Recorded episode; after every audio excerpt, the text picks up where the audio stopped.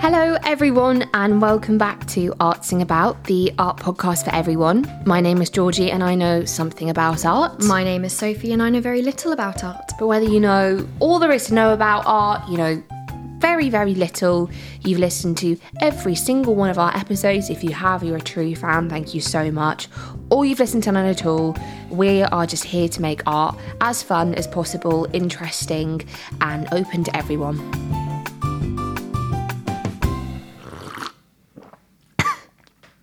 Sorry. You've just started our new segment by slurping your cup of tea. That sounded fake. But it, But it was a wasn't. real It slurp. was a real slurp. Sp- slurp. On a scale of 1 to 10, how good is your cup of tea? I'm turning. Sorry, that was, that was me saying I need another slurp. You need but I mo- went, I'm a dim- Because Really good, actually.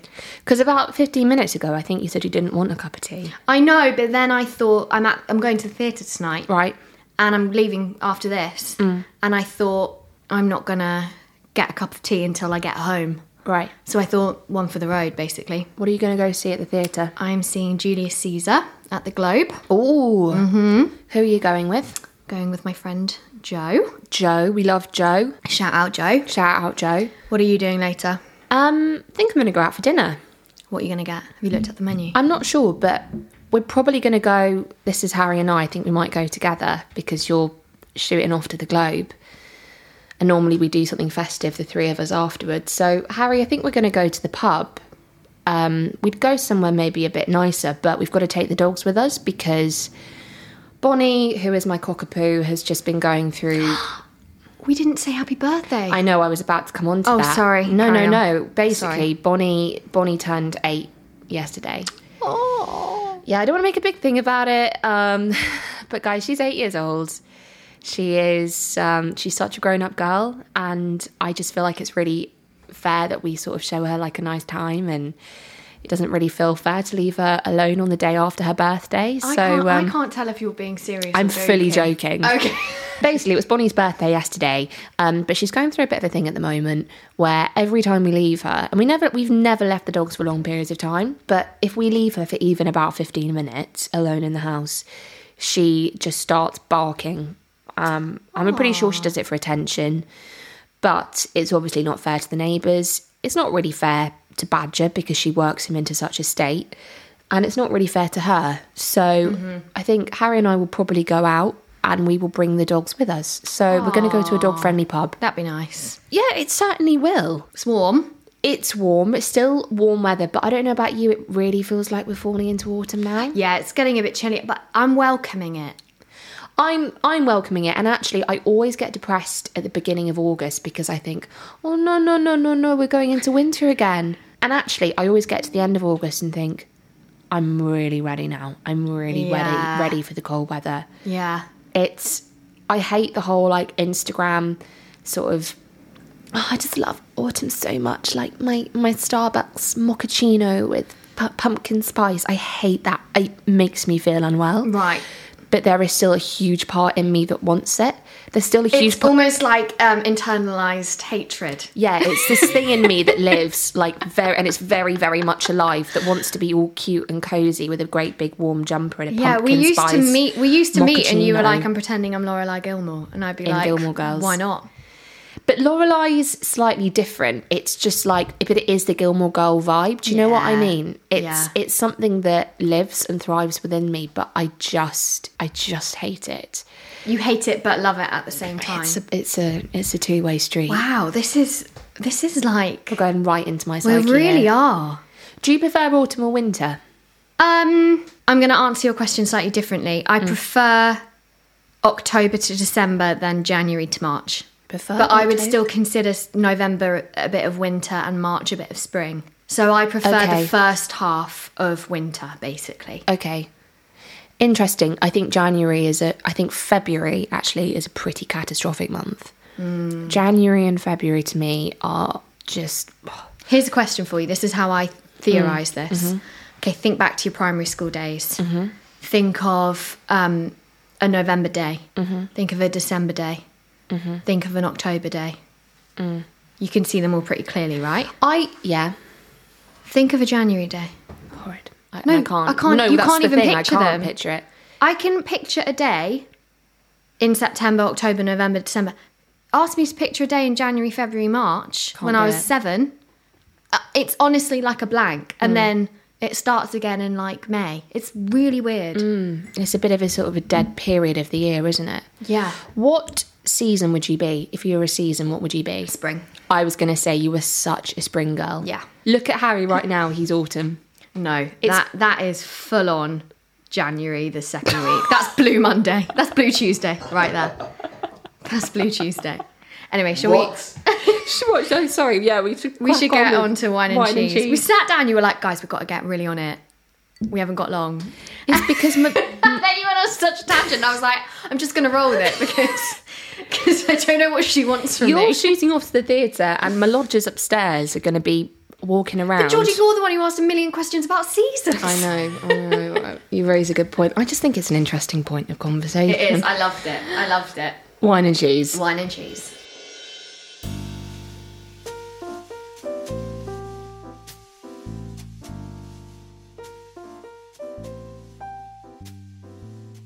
Shall I go first? You go first, but actually, can I Oh. raise a point? Yeah. So I have got wine, Okay. but we're sitting here right now drinking our tea. Right. Okay. Okay, and I have also got a snack that complements tea really well. And I know that you were the one that was going to bring the cheese slash the snack. Oh, It's just that I wonder if we should have our tea and special guest. special guest snack now, Yeah. and then maybe at a later point in the podcast, crack open the wine. Oh, I'm loving this. Do you think? I Maybe mean- we do it in between our artwork. Let's do that. Let's do that. Right. Go get your special guest. okay, so well, first of all, we've got our just sort Our of tea. Yorkshire tea. Lovingly made by Mr. Jones. Mr. Jones. Um, it's just got regular milk. I've got regular milk in mine. you normally have. I normally have oat milk, but I've got regular milk. Mm. And it's, it's milk. fine. It does the job. It's quite a strong cup, but I like it. It's I've also almost finished mine. it's a really nice temperature as well. I think right now. Well, I'm gonna get the I'm gonna get the little treaty snack out. You know how Now- some people. Oh, carry on. Have you seen these? Can I say something? I saw them in your kitchen, and I thought I really want her to offer me one. right. I got these the other day, and I've been hanging on to them. And people at work will know that I have been banging on about them so really much. excited. But I saw them in Tesco's about a month ago, and they had them on this great big special offer rack. Mm. And I got one for myself. And I don't know about you, but do you, are you ever in the conundrum where you're like, I want something that is cakey, but I also want something that's chocolatey, and I also want something that's biscuity, and I yeah. So, fun fact about me: I love chocolate, but common misconception. I I'm I'm not the biggest fan of chocolate on its own. I Right. love chocolate on a carb. I ag- I or agree. in a carb. I agree. I need the carb. I understand that. Well, so these are Jaffa cake donuts. Oh, And I think when I have tried them, it hits the perfect blend of cake, biscuit, chocolate. oh, give it here. This is exactly what I want right now. So we've got this Jaffa cake box here, um, donuts, and it's really satisfying because you've got this Ooh. lid that pops up. It's not going to be sad. No, it is. So you've got it opens up like that, Ooh. and then inside you've got four donuts, and you bring out Lupita, you know where bring to out the come. donut with the little pack, and it appears in a little pack like that. So I'm going to open it now for you, Soph, if I can. I'm going to hand it over It's to an you. actual donut. It's an actual donut. Wow. Isn't that good? It's got the jelly bit In the middle. in the middle, and I like that. now, I can't do the mobster slide because we've got about 50 trillion items on our table. All right. But I think you know what the art is because Well, we there was s- an indication a couple weeks ago. in our sixth episode, I think it was, we Sophie made reference to Degas. I'm doing uh, Little Dancer uh, at the age of 14 by Edgar Degas. Ooh la la. So I've chosen this work because it is just super weird um, and wonderful and interesting. But I think it also, just from a broader point, um, raises quite an interesting conversation as to how we should think about art that has problematic themes and connotations in today's society. So I was reminded actually of my friend Ruby. Uh, who said that it's her and her mum's favourite work of art? And then I was like, oh my gosh, it is amazing. And then I was like, because you know, that thing and that thing and that thing, describing all the really horrible things about it. And she was like, no, no, what? I didn't Oh, know that bit of no. it. And she just thought it was this amazing little sculpture, which it absolutely is. But she didn't realise this sort of other side to it. So Hmm. I'm so sorry, Ruby and Ruby's mum, for ruining that for you. But I think actually the other side to it makes it even more interesting Yeah. and um, important. So this is a sculpture by Edgar Degas, as I said, called Little Dancer of 14 Years, and it was made around 1880. So the original can actually be found at the National Gallery of Art in Washington, but there are loads of bronze casts made of the original that you can see all over the place, um, including as part of the Tate collection in the UK. So, as the title suggests, it depicts a little ballet dancer. So, Degas was really, really well known for his ballet dancers. He did approximately 1,500 paintings of young women in tutus, and they're just some of his most beloved artwork. You are probably thinking, I don't know who Degas is, but if you just type him in, you will 100% recognize his paintings. They are really, really famous um, and actually very beautiful. So in the sculpture, the ballet dancer stands in a pose similar to fourth position. I don't really know what fourth position is, but you might know what fourth position Yes, is. I did ballet when I was younger. Mm-hmm. Do you want me to show you really quickly? Okay, First position, second position, third position, right. fourth position. So you've just done a lot of movement with your feet. Yeah. I'm not really sure I'm any the wiser, but we're going to continue with the conversation because Yeah. you've just confirmed that this is indeed fourth position. yeah, So she's tense and taut with her chin pushed forward obstinately and her nose held high. She does not appear angelic and gentle as one might naively expect, but tough and proud. Now, what do you think it's made of, Soph? bronze. No. So, to construct the statue, Degas used pigmented. No, you idiot. No, You are wrong. wrong. If Britain's Got Talent has a buzzer, that's what I've just done to you. yeah, So Degas used pigmented beeswax with a metal armature, rope, and paintbrushes covered by clay for structural support. She is dressed in a real bodice, a real tutu, and real ballet shoes. why? Why did he use beeswax? I think to give it um, Like a e- sheen. yes, yeah, it's uh, a a sheen, like a sweaty sheen, like skin, sort of skin like. It has the sort of translucency of skin. Yes. Okay. And she also has a wig of real hair and wears a real Ooh. ribbon. So it's pretty odd to look at. So, as much as the sculpture is beloved now, the sculpture was actually really poorly received initially. She was described by critics as ugly, contorted, gawky. She's also been compared to a monkey and a scientific specimen. The scientific specimen comparison is actually really interesting because she was first exhibited inside a glass vitrine case, a bit like a scientific experiment.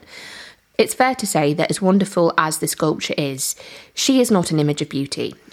This comes up a lot with critics, particularly I find of like in the Paris salons. Mm-hmm. If they don't like the look of it, they don't like it. Mm-hmm. And it's only in years later that we kind of go, oh, like I feel like that was a time when they really valued beauty. They valued pretty things. yeah. Right. But actually, this is because Degas, as we spoke about, was really just fascinated with the harsh realities of modern life. And despite his association with the Impressionists, he was just really obsessed with capturing the body in motion and real people. Now, on the subject of real people. The ballet dancer depicted was based on a real dancer called Marie Van Gotham, who was a young student at the Paris Opera Ballet Dance School. So, Marie was the daughter of a very poor family. Her mother was a laundress and her dad was a tailor. But her dad died when Marie was really young, leaving her mother to raise her and her other siblings on a single mother's income. So the mother actually ended up moving the family to a really, really impoverished area in Paris that was renowned for sex work and just general squalor because she couldn't afford to raise her kids in a nicer area. However, in 1878, Marie was accepted into the dance school at the Paris Opera. She passed the brutal exam that admitted her to the school and began even more brutal training. It was actually really common that um, young, impoverished girls like Marie joined the ballet as they needed the money to support their families. And girls like Marie, these, you know, very poor girls were known as petty rats, Oh, little rats. that's not very nice, is No. it? Now, I don't know about you, but when I think of ballerinas, I think of Angelina Ballerina. Do you remember the little mouse? I used to love so Angelina did Ballerina. I. I don't think that many people know about Angelina Ballerina. cartoon. The little cartoon mouse. Uh, I remember her as a book, though. I don't remember her as a. Oh, I had it all.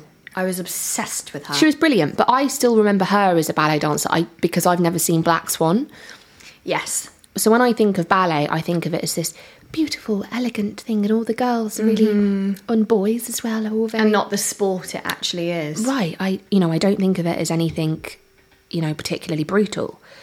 But the life of Marie van Gotham and Degas ballet dancers was far from beautiful and simple and lovely. Indeed, it was actually pretty sordid, as Julia Fior has elaborated. So, by the late 1800s, some ballet shows in Paris had been reduced to these quite tacky interludes to operas. They were almost like cabarets. Indeed, it might surprise you to know that sex work was actually part and parcel with a ballerina's job.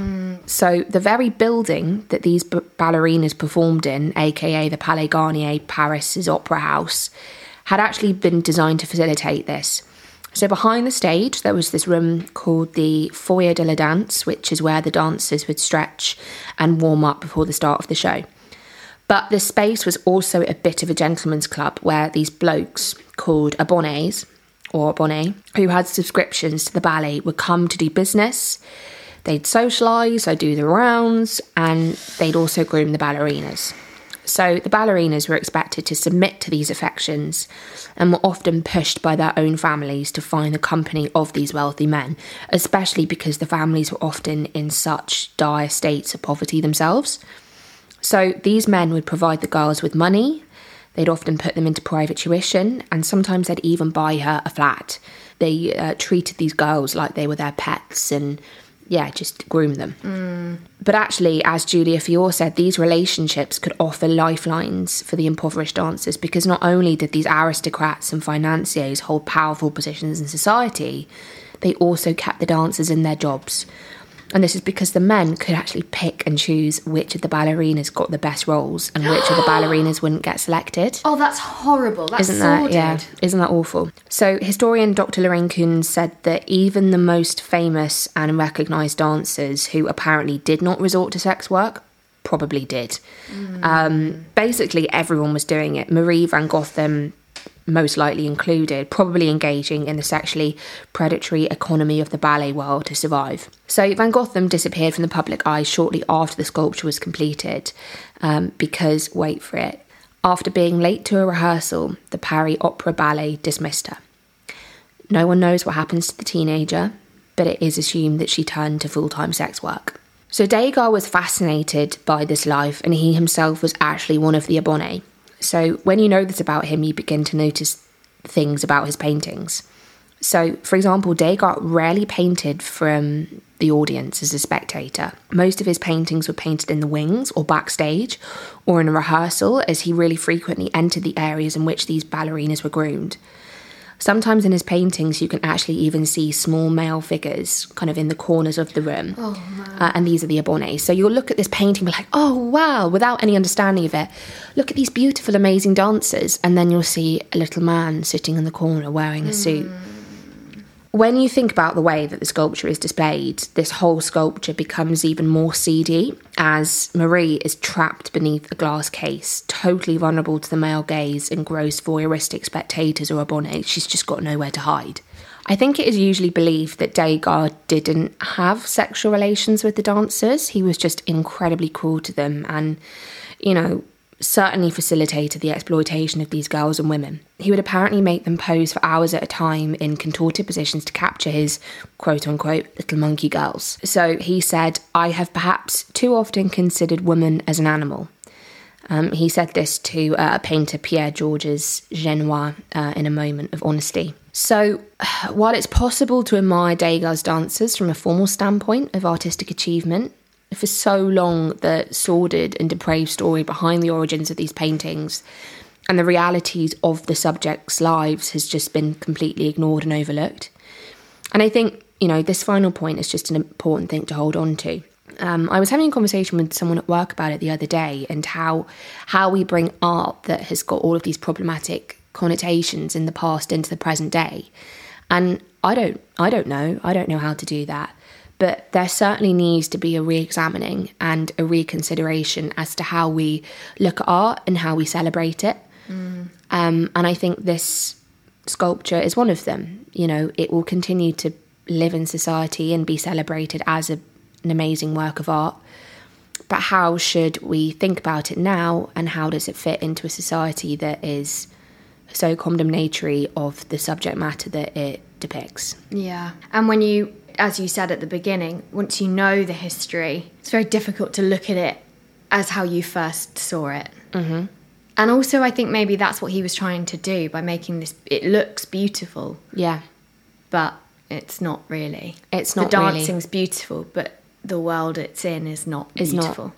But it's the same with, um, you know, Titian did a really famous painting called The Venus of Urbino. And the model in that has been upheld and celebrated as this woman of just unprecedented beauty.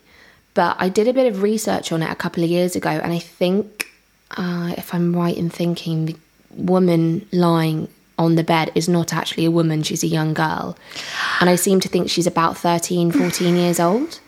I, c- I could be plucking that from thin air, but I know that works that we celebrate for their beauty and, and wonder and the amazing things about them are, are actually often the undertones are way, way, way, way, way, way, way not we, what we want to be thinking about. Um, but I think as long as works like this continue to appear in our galleries, and they will, we need to think about how we talk about them and how they are presented and how we think about them in today's society. I finished my tea. Me too. Are, are you? I'm ready. I'm ready. I've also got something really fun. Okay. Okay, Okay. let's get the wine first. Okay. So close your eyes. Oh my goodness. So we've got canned wine. We've got you can pick between a peach and lychee white wine spritz, or you can have an elderflower mint and lime white wine spritz. Can I try the peach? Yeah, Is that all right? go for it. Oh my gosh, this is exactly what I want right now. Okay. that is so delicious. It's very, it tastes like juice. It tastes like well, I mean it's peach and lychee, so it what is it? It's um all shook up peach and lychee white wine spritz. And I just got this at Tesco's as well, but it's not a Tesco's brand. It is You can barely taste the alcohol. that's the dangerous thing. It's not it's not very alcoholic, despite the fact that it is a white wine spritz. It's five point five percent. Um, it is zingy. It's refreshing. It's almost like a cider. Yes, I knew it reminded me of something. It's like a cider. completely right, it's a fizzy cider. Oh, it's so nice. though. Yeah, that's really good. Oh man. Okay. What have you got to go alongside so that? we've got something quite fun to do, guys. okay. Okay. Context. Oh gosh. My father is a home bargains queen. Okay. He loves a non branded equivalent to a shreddy, for example. So I was thinking about what I could bring. And I thought, we've got some mini cheddars downstairs. Oh my god. However, however, I went downstairs. I got the mini cheddars. Red Leicester flavour. Red Leicester flavour. And then I was like, what's that? Snacktastic home bargains version. and then I've got another Bakeville, another home bargains version. And they're all like mini cheddars. but I thought we could do a little taste test between the three of them. between the three and we can come up with the ultimate one. Oh my gosh. Okay. So By the way, the Red Leicester ones are amazing. Okay. So I'm that's my guess. Mm-hmm. That's going to be the best one. Okay, we're Which gonna one do you get- wanna start with? Well, let's go for the original mini cheddars first. The Red Leicester mini cheddars. Yeah, they're not the original mini cheddars, but they're like Mini cheddar Mm. cheddar branded, Jacob's cracker. So you're gonna try that. Oh, that's coming to me. Okay. So I'm crunching into it. So um, It's really strong. that's why I like the Red Leicester ones. Okay.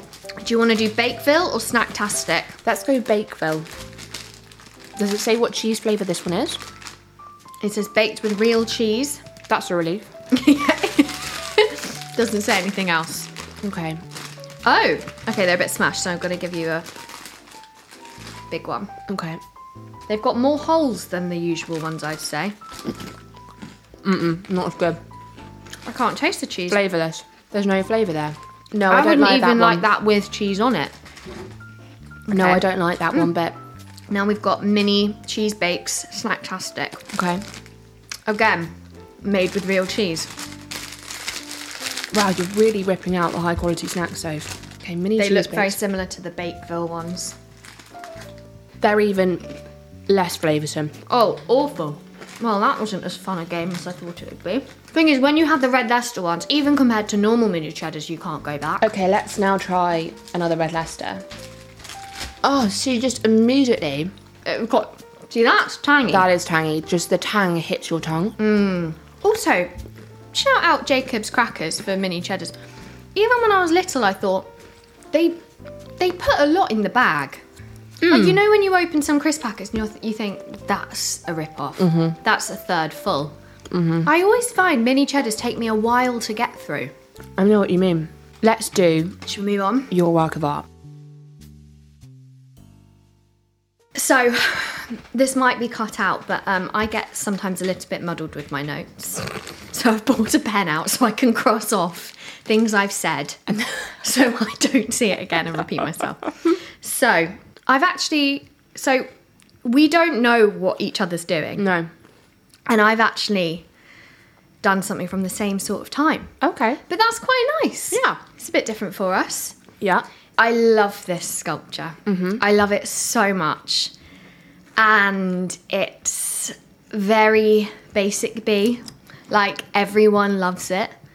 But I just it makes me emotional how much I Can love I it. guess the artist? Rodan. Is it Just- I'm Rodan? gonna pass it over to you. Okay. Oh, the kiss. Yeah. Rodan. Yeah. I And just you? love it so much. That's amazing. I adore it.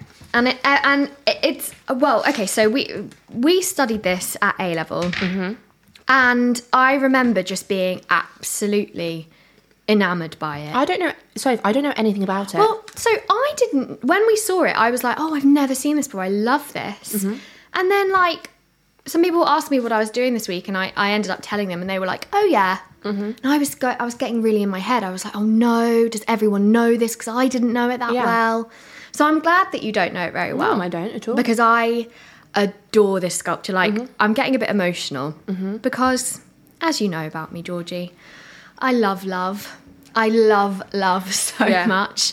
And this is a sculpture that I just think is really beautiful. Mm-hmm. So it's called The Kiss by Aug- August. August? August? August. yeah, I'm not sure. Rodin August. Yeah. and it's currently at the Musée Rodin. And it was made around 1886, but presented at the Paris Salon in 1898. Cool. You do the maths. Mm-hmm. Quite a while afterwards. We'll come on to it. So, what it is, it's a marble sculpture in the round of two people kissing. In the round, ladies and gents, means that you can walk all the way around it. Yeah. And it's been carved from every single angle. Yeah. So it's a marble sculpture of two lovers kissing. And it's called The Kiss, but at first it's not entirely clear who it is until you find out the commission backstory. Now let's talk about Rodin. Do you know anything about Rodin? Um, I know a couple of his works of art, but I don't know anything about him as a he's, person. Mm-hmm. He's a famous French sculptor. He did The Thinker and he did uh, Balzac. yeah. And anyway, he was schooled traditionally and he really desired academic recognition. And a lot of his sculptures were criticised because he clashed with figural sculpt traditions. Yeah. He was born into a working class district of Paris, the son of a police clerk, and he applied to the École des Beaux Arts to study sculpture, Yeah. which is like a big art school. And he was actually turned away three times. Seriously. So he in a lot of his work now is kind of like a- analyzed as like with that in mind that he'd been Yeah. rejected a lot. That's why he wanted recognition. recognition. And in 1875, he travelled to Italy and was awestruck by Michelangelo. He was like, "That's what I want to be." yeah. So, and he had a big influence on Rodin's kind of raw style. Mm-hmm. He was very no frills. So, the subject. At first, you think that's just two people kissing. There's nothing really that tells us who it Mm-hmm. Anything is. about them. Right. But this was originally commissioned by the French state in 1880. And they originally wanted a monumental set of bronze doors for a new museum of decorative art. And they wanted this subject, which I'm about to talk about, to be in the middle of the left hand door panel. However, the plans for the museum fell through, and in 1886, Rodin decided that his planned relief would work better as a sort of spiraling sculpture in the round. And in 1887, the state commissioned him, and they were like, Yeah, okay, you can do it in marble for us. So, the subject. So, some people think it's just a couple because there's nothing that tells us otherwise. However, it's actually two lovers from Dante's Inferno, which was a 13th century book, very famous. I won't get into it. Um, but it basically follows Dante going through the different levels of hell. Yeah. And the figures here are Paolo and Francesca. And it was a popular story in 19th century sculpture. And basically, Francesca and Paolo fell in love for one another and they sat and they chatted and they read each other stories of um, Guinevere and Lancelot. Like they read things Mm-hmm. of courtly love. And basically, Francesca's husband, Giovanni, who was actually Paolo's brother, Oh no. yeah, but EastEnders, Oh god. discovered them and killed them both. what we see here is this image of infatuation. These Mm-hmm. the figures seem oblivious to the rest of the world. And I think that's quite an alluring subject that these artists were drawn to. Yeah. And this is supposed to represent their first kiss. They're not actually kissing. It's about the moment, the anticipation before the kiss. Before they kiss. So they're just about to kiss. That's the best moment I know. before a kiss, isn't so it? it's all. I read something where someone was like, "It's in the movies. The most exciting bit is when they're just about to. It's, that anticipation. It's not when they're actually kissing. that's No, no one when wants to all see the that. tension gets released. It's, It's that when they're- moment of tension. Yeah, it's that bit. You know, when Harry met Sally, when they sort of like they go like they put their lips on each other, and then they're like they look at each other. And then they go in again. Like it's that kind of like, oh my gosh, are we do this is about to Yeah. happen. So let's talk about the posture. Okay. So it's very tender and loving. Mm-hmm. And his back is actually straight. Right. He's not lurching. He's not pushing her Stooping, against sure. Mm-hmm. her will. He's actually a little bit restrained. Right. Mm. And she is willing. She's wrapping her hand around her lover's neck, but she doesn't force him towards her. She's reciprocating. And one of the things Rodin was known for was that he was one of the first sculptors interested in female sexuality and their enjoyment, their their participation as a partner rather than someone to be used or abused or idealized. And that I think is personally why I love this sculpture because you see a lot of nudes of women and stuff, but I've never ever seen one and thought that's like real. Yeah, of Whereas course. this is actually treating a woman as an equal, mm-hmm. which actually was why it was quite scandalous. But I'll go into that in a bit. Okay. So, Rodin was curious about female sexuality, Mm-hmm. and this is quite a plight kind of like representation of like a woman being interested in sex. Right. He does have another sculpture called Iris, Messenger of the Gods. Ooh. 1895 and it is startling i read Mm-hmm. this and i was like yeah yeah yeah and then i saw it and i was like that is one of the most like like explicit sculptures i've ever Oh, there seen so many things you could have said there. i and know I wasn't sure I was so expecting it's a explicit. bronze sculpture of a woman I want to look it up. i've got it i've got it i'm about Oh. to show you she's, she's got no head Okay. her legs are spread Mm-hmm. i'm going to show it to you Oh my god. Yeah.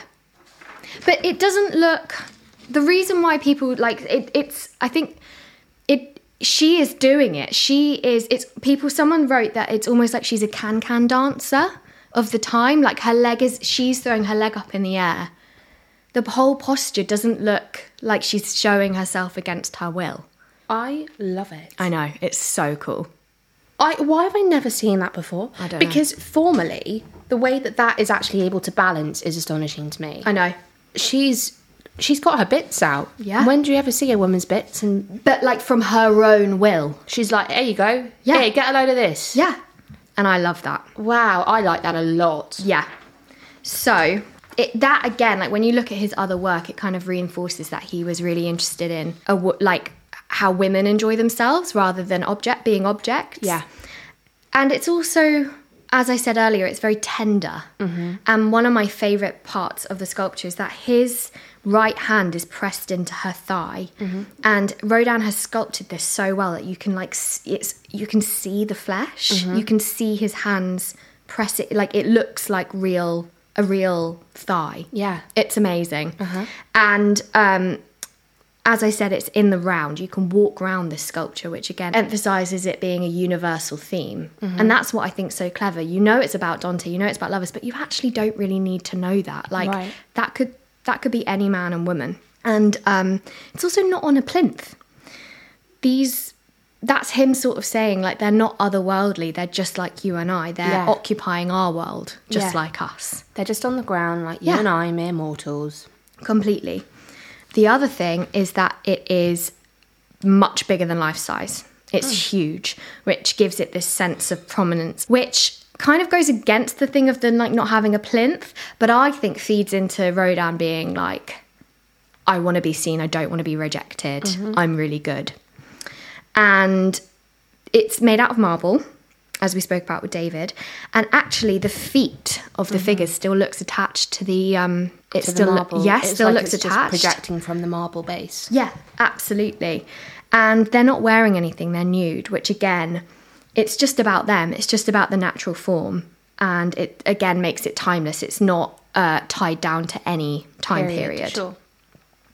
And it's actually thought that the woman is modelled on his mistress, a woman called Camille Claudel. They had a tempestuous romance Mm-hmm. Ooh. for 15 years. And in those 15 years, Rodin made his like most amazing work Wow. which I think's really interesting. And many people think that she was the model because she was a very sensual woman. She was very passionate. She was very Mm-hmm. rebellious, and he clearly loved that about Yeah. her, which again is very different to kind of representation of women in art of this Yeah, time. absolutely. And actually, when he made th- when he was asked to make this, Mm-hmm. the reason it debuted at the salon so late was because he kind of like put it in his salon and forgot about it. He just sort of like didn't do anything, which I find quite interesting. Mm. Oh, what's that? Oh, yeah. yeah. It's all right, yeah. Um, so let's talk about the reaction Okay. to the sculpture. So at the 1898 salon, people loved it. Really? They loved it. really? Yeah.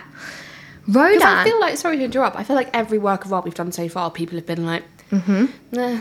But it is really beautiful to look at. Yeah. Now, Rodin was not a fan. He was he said Really? about it, it's a large sculptured knick-knack following the usual formula. oh, my heart. Yeah. A knick-knack. Yeah. However, at this salon, he also premiered his s- sculpture called Monument to Balzac. Yeah, the Balzac sculpt is pretty, yeah. Yeah, and that did not go down well. Yeah, but but I'm I don't like that. No, Balzac I don't sculpture. either. But it did not go down well. And Catherine Lampert, who was um, a scholar of his, said it was his most radical work and it was ridiculed and, yeah, basically really not liked. But it's interesting that there was one that was like the talk of the town and one that was ridiculed. I think that's really clever that Yeah. he deb- debuted them at the same time. Yeah. And basically, yeah, people loved it. Wow. And by 1917, there had been more than 300 casts of it made. Whoa. There's loads of copies of it around the world. And in 1893, a bronze cast was shipped to the US for the World's Columbian Exhibition. Mm-hmm. This was a colossal event and it lasted six months. And in those six months, it received over 27 million visitors. Crikey. And basically, in the US, they were like, this is scandalous. They put it in a private room. And Sorry, in what year was this? this was 1893. okay. So in Paris, they loved it. Yeah. But in the US, they were like, oh my goodness. They put it in a private room and you had to be granted special permission to gain visitor access to see it. And yeah, you had to submit a personal application. and this is, yeah, this is because organisers didn't think it was appropriate for the general public due to its erotic nature and portrayal of female sexuality. Oh my gosh, that is so interesting. And I also bet that the only people that were allowed to see it were men. Yeah, probably. But it's interesting, isn't it? There's things like what you just spoke about, the dancer that actually has like a really sordid backstory that probably would have been allowed to be seen by everyone. Yeah.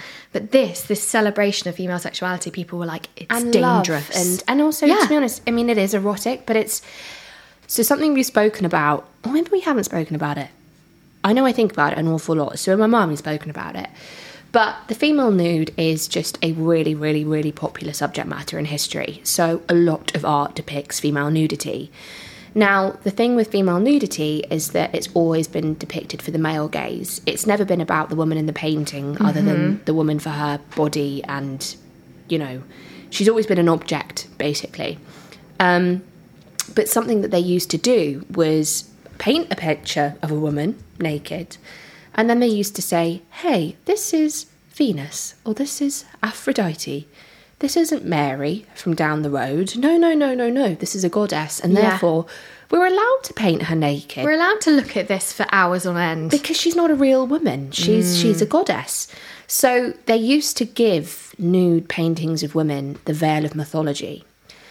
And because this couple hasn't been given that veil, people are going, "Oh, oh, no, I don't like it. No, that's not right." well, they ha- they had been with Dante's Inferno, but not really. But I bet everyone's looking at Three Fingers going, "Oh, isn't that disgusting?" And actually they're thinking, "Oh my god, that is so hot. I But it's- really But want it's not that compared to some It's of the just nudes not. from years before. I know. that were like mythological. That are this is just- nothing are just- compared are to just that. downright pornographic. yeah, I they're mean, not this even is- touching. no. Like they're not. Their lips aren't even touching. no, It's. I find it so fascinating. isn't it? There's more. Okay. So it was really popular. There were lots Mm-hmm. of casts. And in 1900, Edward Perry Warren, he was a he was from Boston. He lived in East Sussex. He was an antiquarian and connoisseur, and he was really interested in Greek art. And he loved this sculpture. Cool. He asked Rodin to produce a full size replica in the finest marble possible for his f- private collection. So he was, he was quite eccentric. As I said, he loved Greek antiquities and he actually lived with his lover, John Marshall. And basically, Rodin was like, okay, fine, I'll do you a copy of this thing that I'm not even that keen on. He asked for 20,000 francs. And the contract also stipulated that the genital organ of the man must be completed. Do with Okay. that what you will. Okay. However, a letter, a previous letter explained that being a pagan and lover of antiquities, Warren hoped that the genitals of the man would be sculpted prominently in the classical Greek tradition rather than modestly hidden. Right. So, But but okay. I also think if you're a homosexual man living in a world that's not very accepting of it, I can completely understand why you'd be like, can you just put that in there? So, Listen, I completely understand. yeah. I if I was going to have a sculpture in my house, okay, a classical sculpture, I want them to have their bits intact. Cuz I'm I'm 4 years old and I think it's funny. Well, there you go. Do you know what I mean? Like that's the best bit of any classical sculpture looking at the bits and bobs. Well, it was finished in 1904, but unfortunately, it was too big for his house, so he had to keep it. Sophie, sorry, clarify what was too Oh big no, for the his house. sculpture was too big for his house. The sculpture was too big for his house, and he had to keep it in the stable block. yeah, but that kind of in its own right makes it a little bit more sexy and romantic, don't you think? I don't know. You've got this like really sort of like saucy, romantic, holistic sculpture, and it's being kept in the stable block. Well, Meow. during World War One, Warren loaned it to the Lewis Town Hall to be kept in their assembly rooms, Mm-hmm. and this was the recreational room used by soldiers billeted there. Okay.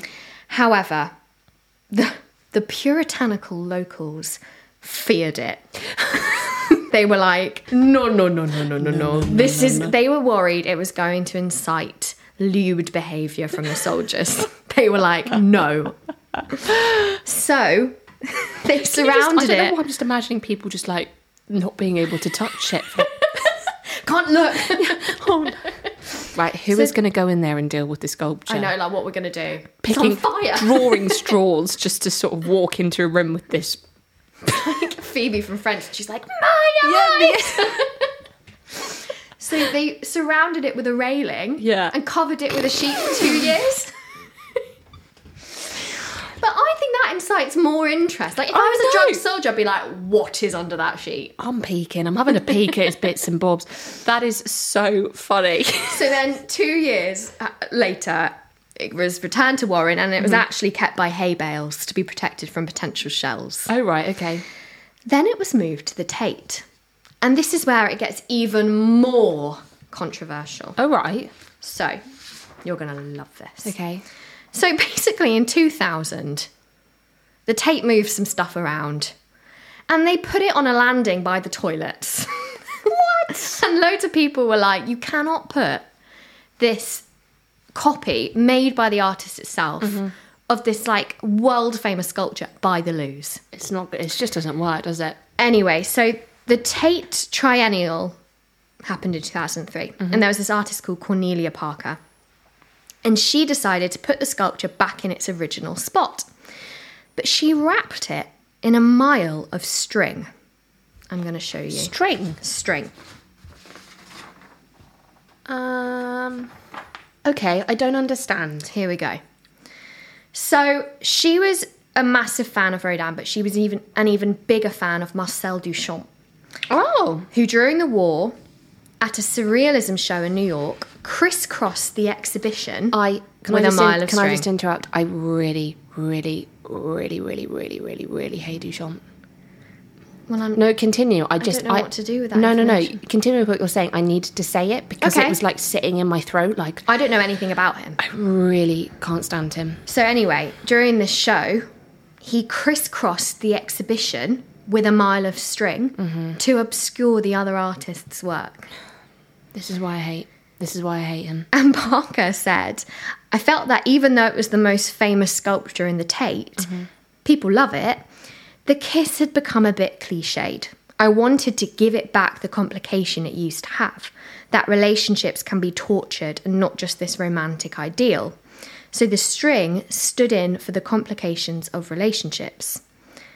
But very quickly, people were like, no, we don't like this. Negative articles appeared. And one very annoyed visitor at the Tate whipped out a pair of shears and chopped off the string before the guards could stop them. And the Tate wanted to prosecute, but the artist Parker didn't want to give any more oxygen to the assailant. She was like, Look, instead, I just tied the string back together and I put it back on. And it made it even less lyrical and slightly more punk. And she was like, I imagine that Duchamp would have enjoyed that. So I thought I should enjoy it too.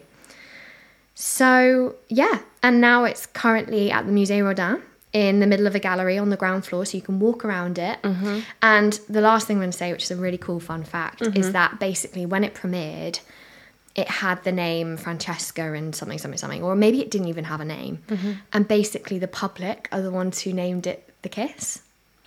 Oh, Yeah. And the critics were like, you need to rename it The Kiss because everyone's calling it The Kiss. It's like, but the fact that it's called, it's not called a kiss. It's called the kiss. Yeah. is like, this is the kiss of all time. This Yeah. is the best kiss ever. But there's just something in it that like just brings something out in me that just like I just love it so much. Mm, I like it. just think it's beautiful. I really like just it. adore it. And there's just something about it that's almost a bit like I don't know, like a really mainstream song. And you feel like you should not like it, but you're like, this is just such a good song. I Can't help it. I but can't love help it. Everyone loves It's it. like me and Ed Sheeran's perfect. oh, really? Big fan. There's something about it that just does something to me. Yeah. I love that. Thank you so much. I think it was nice to do something that um, made us feel good after Deva. Yeah. yeah, a nice different sort of. It shows that not everyone in that time agreed with, you know. What women should be. Yeah. Unexpected art Unexpected art. in an unexpected place. unexpected place. Shoot. oh, I haven't got a picture of mine. That's fine. Paint, paint me a picture. Mine's a thing. Vogel's toast, Right. salty Larpak butter, Okay. and Marmite spread to the corners. Get that in your head, Sophie. Marmite on toast. Uh, yes. Okay. So here's the thing, Georgie. You you need to give credit where credit's due. Mm-hmm.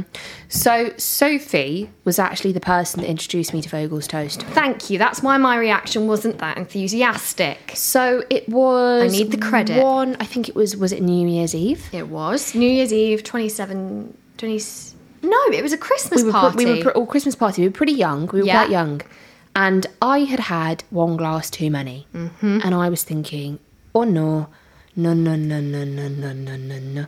I don't feel so good, and I thought, right, what would my mum say? Eat some bread, get some carbs in you, soak it up. Mm-hmm. Sophie made me a piece of Vogel's toast Mm-hmm. with the most beautiful salty Welsh butter Yeah. that her godmum Irie brings from Wales. yeah. Irie is Welsh. And I, forever and ever and ever, have thought about this single slice of toast. Didn't I So- make you a cup of tea as well? You made me a cup of tea and a piece of toast, and I still think about it. So, my new favourite thing, and I know I mentioned Ruby the other day, but Ruby also really got me back onto Marmite. Love Marmite. And it is really salty butter on like a really good bit of Vogel's toast Yeah. with not too much marmite, but just enough marmite that you get the salt. Yeah. Mm-hmm. Because too much marmite is like too much, and all you're thinking about is marmite. But I can't explain to you how much I love marmite on toast now. But it's got to be pushed to the corners, okay? Like it Yeah. can't be kind of concentrated in the middle. you don't want a dry edge. no, no, no. No. Did you know tea and toast is my favourite food? I didn't know that, but it doesn't surprise me. Yeah, it's my favourite food. It's, you cannot beat it. No, you can't. When you're eating toast and having a cup of tea, you never want anything else. Think about it. You never crave anything else. You're never thinking, oh, damn, I should have had the bran flakes. Yeah. But whereas when you're having like a dry biscuit, you are thinking, I wish I was having a Ben's cookie. Or I wish I was having a Snickers. Yeah, exactly. You are so right. I am. When And also, when you've had two pieces of toast, you always think, oh, gosh, I want another one. I know. I know. Sometimes I will go for another half. But I if I'm actually- being naughty. People. if I'm being. Behave. what we're like.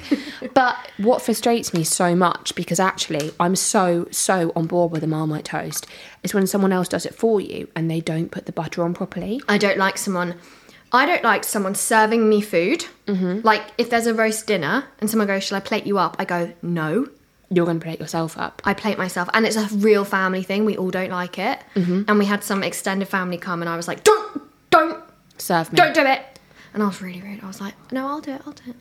Is that because you're sort of particularly fussy about your um, well, Brussels I sprouts? just, Should I tell or- you what it is? I y it's not that I'm fussy. It's just I know where I like the. F- if I put something there, I'll know I want that there, and then I want this there, and then Mm-hmm. sometimes I might want the gravy all over. Sometimes I might want it just on the spuds. Mm-hmm. I just like things my way. Okay. Don't like. I will let my mum make me toast. I'll let my dad make me toast. I'd let my sister make me toast. Anyone else? Uh, would you let me make you toast? I don't think you've ever made me toast. I've made you toast a few times when you've had one too many. May we name our friend Lucy's 21st? We're not going to talk about that. we're gonna we're gonna go back to the fact that would you let me make you toast? Yeah, I would. Going back to your unexpected art, this being your unexpected art, like, talk me through that. I just think it's unexpectedly brilliant. Yes. Okay, got you. You just forget how darn good it is. Yeah, that's true. That's why it's unexpected art in an unexpected place. I'm not sure why it's an No, unexpected I place. love it. I loved it. But it is. I guess the unexpected place is my stomach. You go with yours. Okay, so you're going to think I'm cheating. Okay. And I'm not. I had another thing, Right. but I changed my mind today. Okay.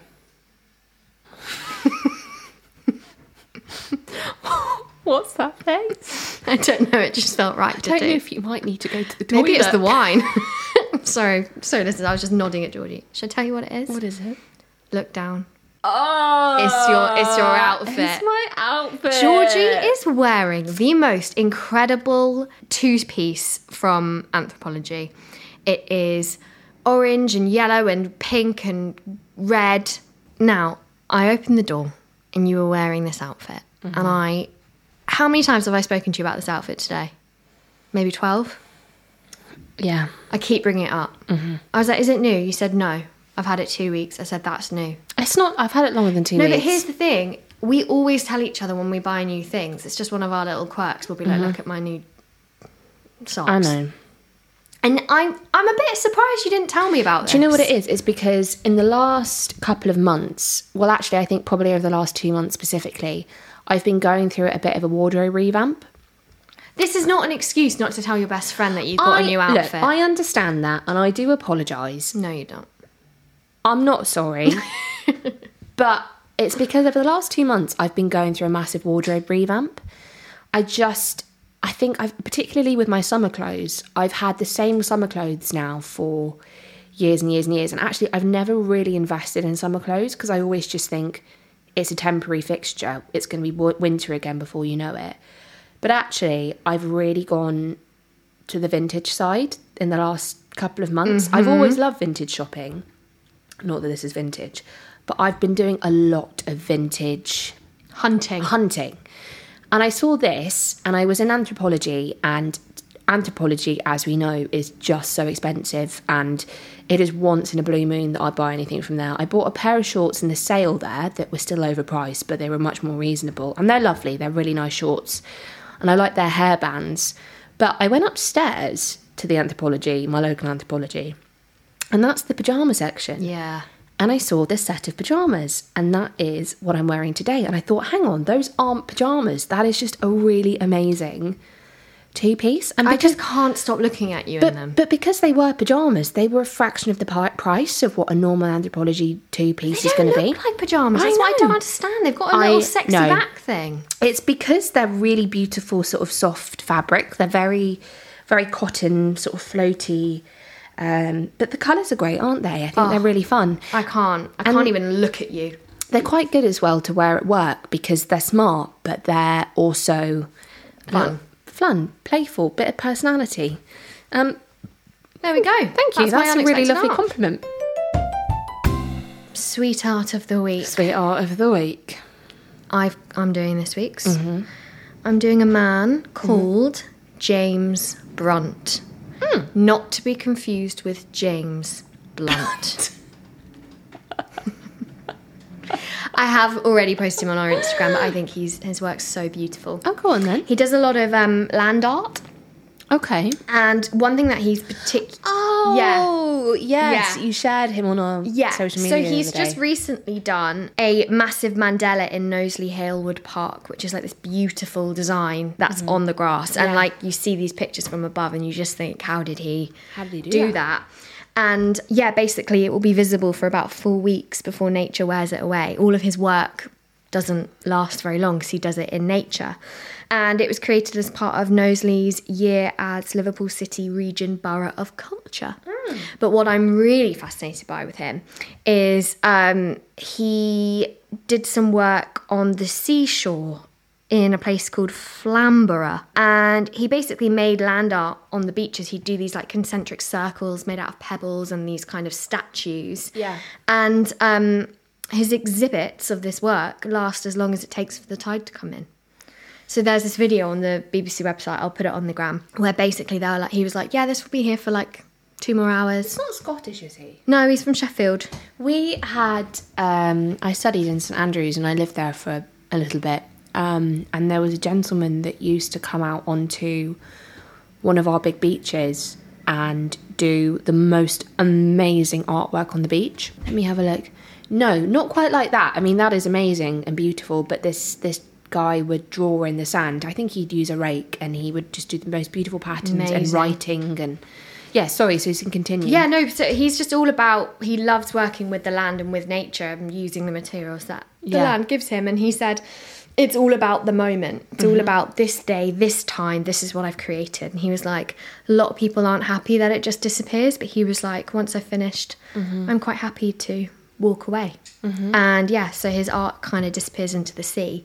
So if you know he's there, get down, see what he's doing before it disappears. Wow. So yeah, I think he's really wonderful, and I love that he uses nature because not not many of us respect nature as much as we should. No, I think that's so beautiful. Yeah. I really like that. Um, James Brunt, not James Blunt.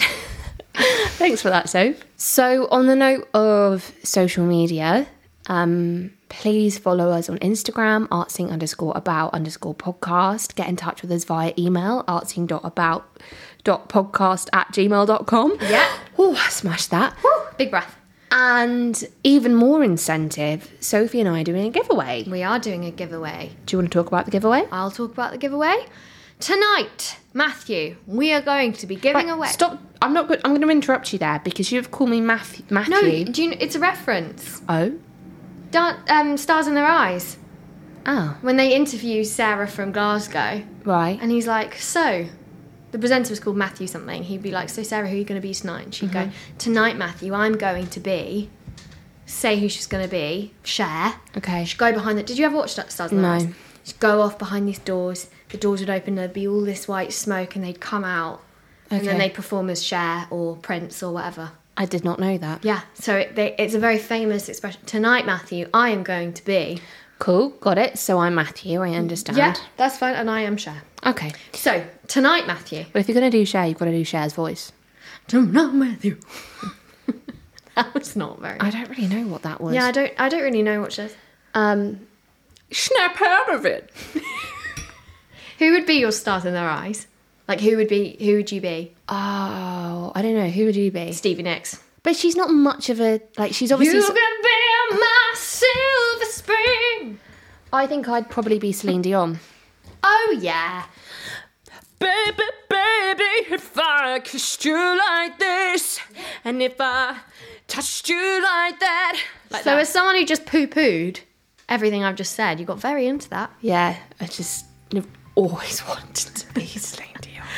All right. Okay. So tonight, Matthew, we are going to be having a print done by you, working in collaboration with the winner. Yeah, a bracelet or piece of jewellery by me, um, a notebook designed by Papier with the covering of artwork by Badil Jane. our sweetheart of the week and week one. Yeah. And we've also got a secret special super saucy gift. Super amazing, just a wonderful secret fourth gift. Yeah. But keep your eyes peeled on the gram because we will be revealing it there.